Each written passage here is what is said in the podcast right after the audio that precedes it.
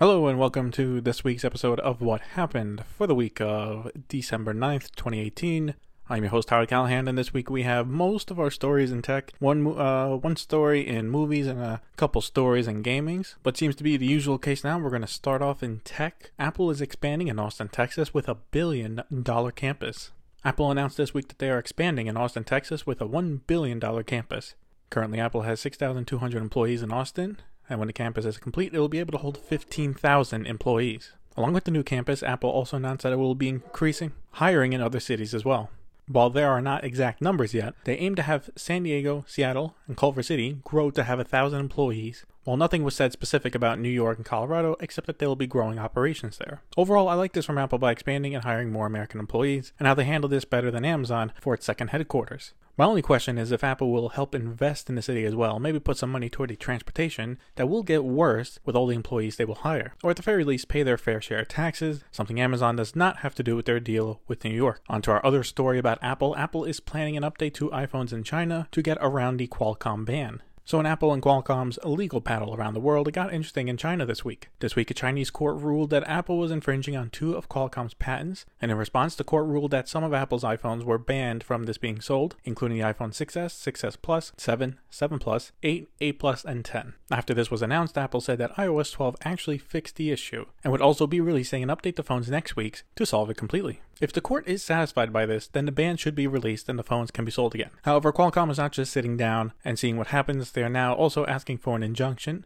banning the sale of the latest iPhones, including the 10s, 10s Max, and 10R. This wouldn't make sense though, because if iOS 12 fixed the issue, then they have no case. But I assume they know something we don't. For now, we wait for the update from Apple, for the iPhones in China, and an update from the courts. Opera is getting into cryptocurrency with a wallet. Web browsers Opera is getting into cryptocurrency with a crypto wallet built into its Android app. The wallet right now only supports the crypto Ethereum, with support for other cryptocurrency coming at a later point. So I don't know what the point of this is. Like Opera is more or less just a web browser, so maybe they want to try and branch out and do other things. I mean, their browser is not that popular, so it wouldn't be a bad idea. However, cryptocurrency overall has had a massive dip over the past month, so they might have missed the out on the boat.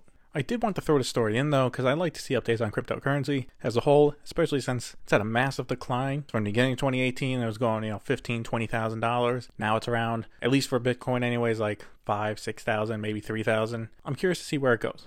Amazon launches a smaller version of Amazon Go. Continuing with their plan to have thousands of Amazon Go's around the country over the next few years, Amazon has opened up a mini Amazon Go in Seattle. This mini Amazon Go is a lot like a pop up site you would see in a mall with its own walls and ceiling and sells snacks, drinks, and some pre made meals. If you want to visit this one, it is in downtown Seattle on 300 Pine Street. Along with this, Reuters is reporting that Amazon has had talks with LAX and San Jose International Airport to try and bring these mini Amazon Goes to terminals. It seems like Amazon's plan is going along fine as they are slowly rolling out the big Amazon Goes in cities across America, while also trying out these other types like this one that are easier to roll out. I'm still looking forward to trying one of these out soon, eventually. Deliveroo opens up a store in Hong Kong. Technology seems to be running around in a circle. First, Amazon becomes a huge seller of books, forcing bookstores like Borders and mom and pop shops to go out of business, only for Amazon to now have some actual bookstores themselves. Now, while food delivery apps have boomed, it has not come back around as a delivery app in Hong Kong called Deliveroo has opened their own store. Now, since they themselves are not a proper restaurant, this store offers food from different restaurants. When you go in, you order from a menu of foods from five different restaurants or order for delivery. This is apparently part of Deliveroo's expansion of working with and helping restaurants. They offer another program called Editions, and they are kitchens Deliveroo bills that restaurants can share and use. Deliveroo has also said that if this location is a success, they might expand this as well. Now, overall, I like both of these ideas and what Deliveroo is doing. With this system, small restaurants can expand their customer base and their own business by using these kitchens and offer the food for sale at these stores without the cost of actually opening up a new location. If you're a small restaurant owner, that's a lot, that's a big expense and a big risk hoping a second restaurant pays off. Now you don't need to do that. I will say, I do not know what else Deliveroo is getting out of this besides, I would assume, a cut of the profits. If that's it, then it, this is great for everyone. Huawei CFO is released on bail. In a follow up to last week, we got some updates on a case in Canada with Huawei CFO Meng Wanzhou, who was released on bail under the condition that she stay in British Columbia stay under house arrest at a house worth $5.6 million, and have a supervisor watching her with 24 7 security. With her bail hearing, we also got some details on why they detained her. This case is built on her being on the board of a Hong Kong company called Skycom between 2009 and 2014. And during this time, US banks did work with Huawei, processing the transactions and all that. Now, Skycom did business in Iran, which is well within their right, but prosecutors are making the point that Skycom was a part of Huawei at the time, and that Meng and the company lied that it was not. If it was, in fact, a part of the company and the banks were not made aware of it, then they might have unknowingly helped move money in and out of Iran. If this is true, then Meng is committing fraud as she lied to the banks about the connection between the two entities. Because remember, while she and Huawei can do business with Iran, the Iran sanctions mean American companies, which would mean American banks, cannot do business. That would mean, partly, moving money in and out for Iranian business people. So if this is all true, Meng is committing fraud as she lied to the banks about the connection between the two entities. So next, the case will continue on on Fe- February 6th, where the United States will have to make the case themselves as to why they asked Canada to detain her and deport her back to America. So this case is only getting more interesting. And I'm curious where it's going to go. I'm glad the charges got cleared up because last week I was really confused on how she could be bound by US sanctions. Now, I would assume the US does have some actual evidence for this, to ask Canada to make a move on her because it looks like China is retaliating by arresting two Canadians this week under the idea of, quote, security threats. Then there is also the issue of how does this affect the trade talks between China and America. I guess we'll have to wait and see in February. Sundar Pichai testifies before the House Committee. This week, Google CEO Sundar Pichai finally went to DC to testify in front of the House Judiciary Committee, and it went about as well as you could expect. Instead of asking some hard hitting questions about the Google Plus data breach and about privacy, a lot of the questions were about anti conservative bias and a question or two about Google possibly going back to the Chinese market. On the flip side, Democrats on the committee also took their time to rebut the Republicans, saying that the bias does not exist. At one point, a congressman held up his iPhone to make a point, and Pichai had to correct him, saying that they do not make the iPhone. Pichai also had to explain how when you search for the word idiot, a picture of Trump comes up as a result. Now, this wasn't like the Zuckerberg hearing where it was two days and both House and the Senate had their turn. This was just a committee from the House, so after a couple hours, it was over.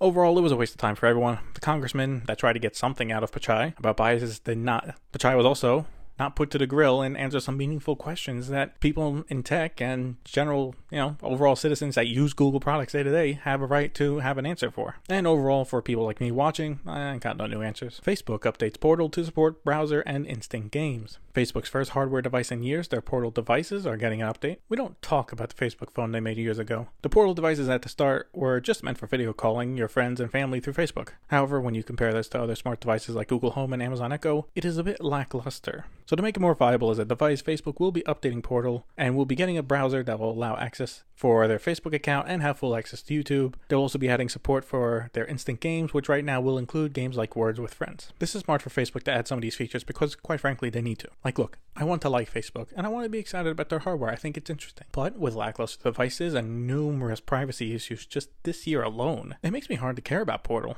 Like, cool, Facebook hardware, that sounds awesome. Just for video calling, I don't care now. So adding a full-fledged browser, adding some games, it's making it more interesting. And it does fix one of the issues I have with Facebook, the lack of features. However, the other issue about privacy, yeah, I don't know how they're going to fix that enough for me to trust buying one of these and putting in my house. Going to to movies, Disney announces a new original Pixar film, Onward. Disney this week announced a new original Pixar film called Onward. The film is about two teenage elf brothers who leave the suburbs to see if there's any magic left. The cast is pretty stacked here with Tom Holland, Chris Pratt, and Octavia Spencer, to name a few. If it doesn't face any delays, will also be coming out relatively soon on March 6, 2020. So, looking at Pixar's schedule, they just had Incredibles 2 this year. 2019, they have Toy Story 4. And in 2020, they're going back to original movies with Onward. While I need to see a bit more about this movie before I have more of an opinion on it, I am looking forward to it. Original Pixar movies are usually good, and it's got a good cast as well, this is definitely one to look forward to. Finishing up with games. Trainer battles are now available in Pokemon Go.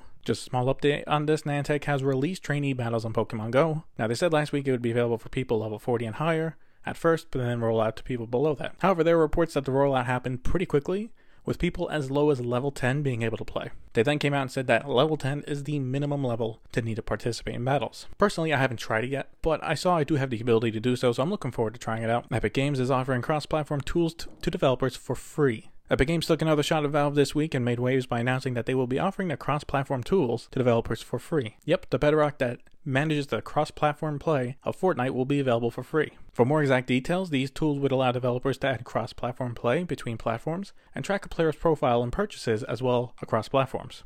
Now, while this is great, it is kind of up to Microsoft and Sony to actually prove these games cross platform. Remember, earlier this year, Sony was the lone holdout to cross platform play on Fortnite. Now, I mentioned that this was a shot at Valve, and it kind of is. Valve's Steam Store gives developers access to Steamworks, which allows developers to track in game purchases and support matchmaking, among other things. Epic's tools look like to be another alternative option for developers, especially if they decide to sell on the Epic Game Store and get a bigger cut of revenue. For now, though, the tools are not out just yet, Epic Games said that they would be rolled out throughout 2019. I think this is a great move on Epic's part, and if Microsoft and Sony approve more cross platform games, then overall this is great for gaming in general. Just think 5 10 years ago, cross platform seemed to be an impossible dream. There was no way these companies would allow it, but now it's different. Fortnite is the big one with Rocket League also working on it as well. It's a slow start, but it looks promising. The question though is which developers will take up Epic's offer and use those tools. My prediction is that a lot of smaller indie developers will use them, while bigger developers like Rockstar and BioWare won't. They probably prefer their own proprietary software. And last story we got is Discord is also opening up its game store with a new revenue split. We talked about this a few months ago, but Discord opened up a game store with a select amount of games